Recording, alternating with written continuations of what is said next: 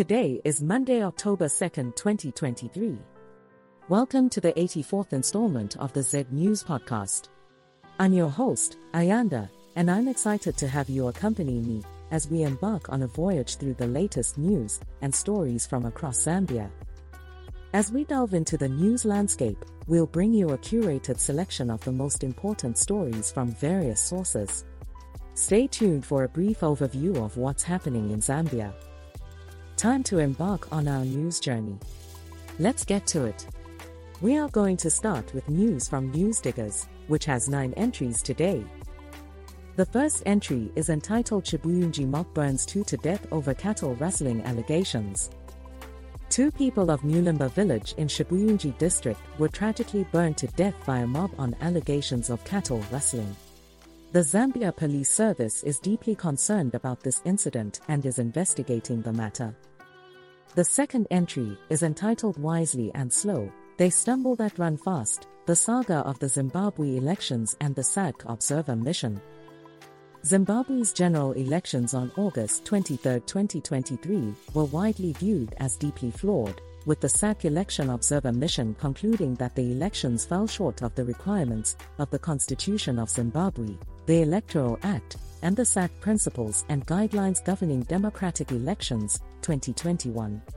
In response, ZANU PF attacked the messenger, Dr. Nevers Mumba, chair of the SADC Observer, and the appointing authority, the president of Zambia, Hakainde Hichilema, suggesting they were puppets of the West. This strategy is not new, as seen in 2008, when the SADC tribunal ruled against Zimbabwe in a number of cases involving the seizure of land without compensation from white farmers, and ZANU PF called for the abolition of the tribunal. Entry number 3 is entitled Chuling's Grand Finale set for November 25th.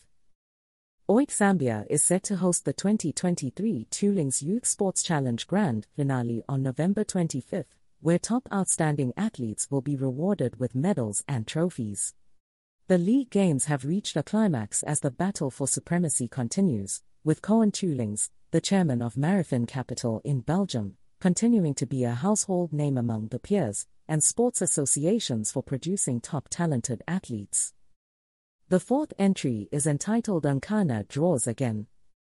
Nkana's struggles continued as they drew 0 to 0 against Trident in the Woodland Stadium on Sunday, leaving them bottom of the table with two points.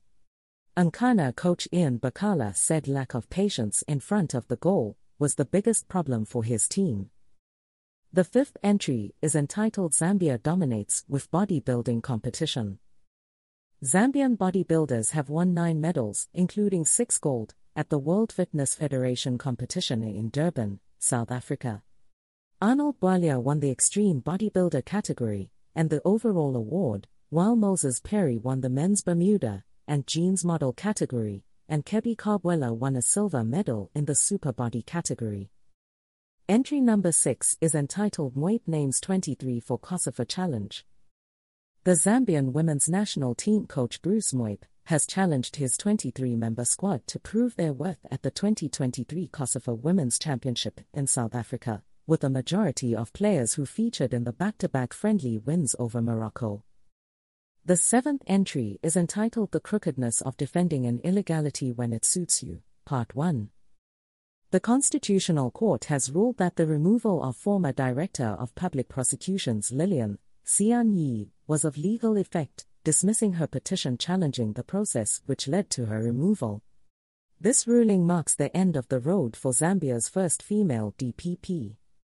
The eighth entry is entitled Power, bow out of CAF competitions.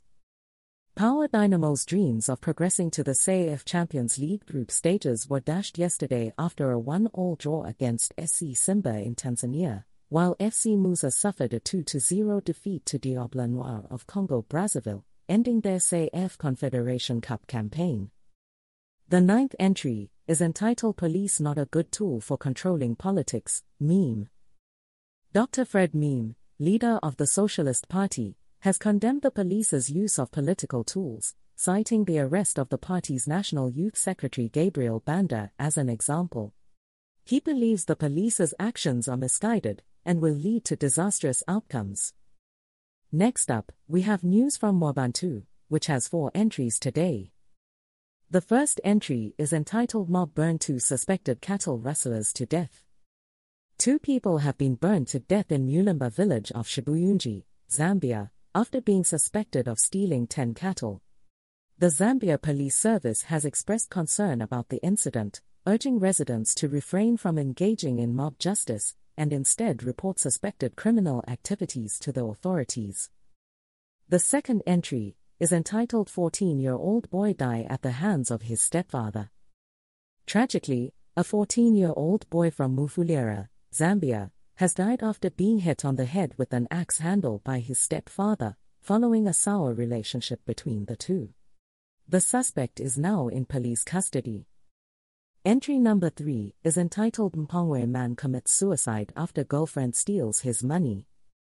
Police in Copperbelt Province are investigating a suicide case in which a 46 year old man allegedly took poison after his girlfriend allegedly stole his money. The girlfriend denies the accusation, and the body awaits a post mortem examination. The fourth entry is entitled President Hakainde Hichilema to attend groundbreaking ceremony of Kasino Kasinga Choe Kabila Mwenda Road project in the Democratic Republic of Congo. Today, President Hakainde Hichilema is visiting the Democratic Republic of Congo to launch the Kasino Kasinga Choe Kabila Mwenda Road project, which includes a road, a one stop border post, and a bridge across the Luapula River. This project is in line with the Zambian government's development agenda to create financially viable joint venture partnerships that will stimulate economic development and progress. To wrap up today's edition, let's check out the news from ZNBC, which has seven entries today. The first entry is entitled SEC Tips Investors and was posted in the business category. SEC Chairperson Ruth Mugala has urged investors to research and gain knowledge in areas they want to invest in to safeguard their resources and avoid fraud.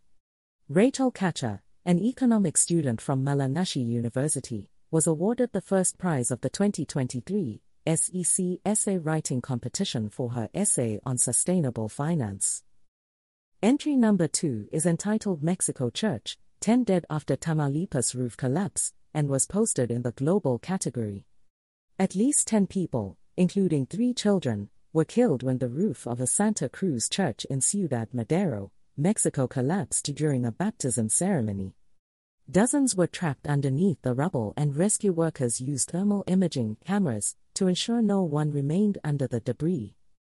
Entry number 3 is entitled ZCCM I Records Profits and was posted in the business category.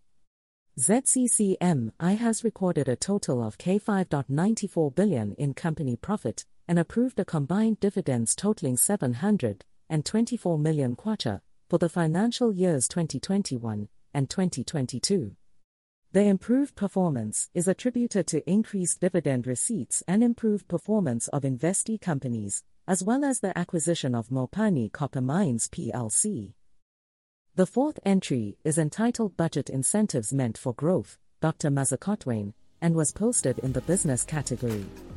Finance and National Planning Minister Dr. Situmbeko Musokotwane has proposed incentives in the 2024 national budget to help grow the economy, while Bank of Zambia Deputy Governor Francis Chipimo has targeted to reduce inflation, and USAID Zambia head of mission Peter Weibler has pledged to help Zambia implement the budget.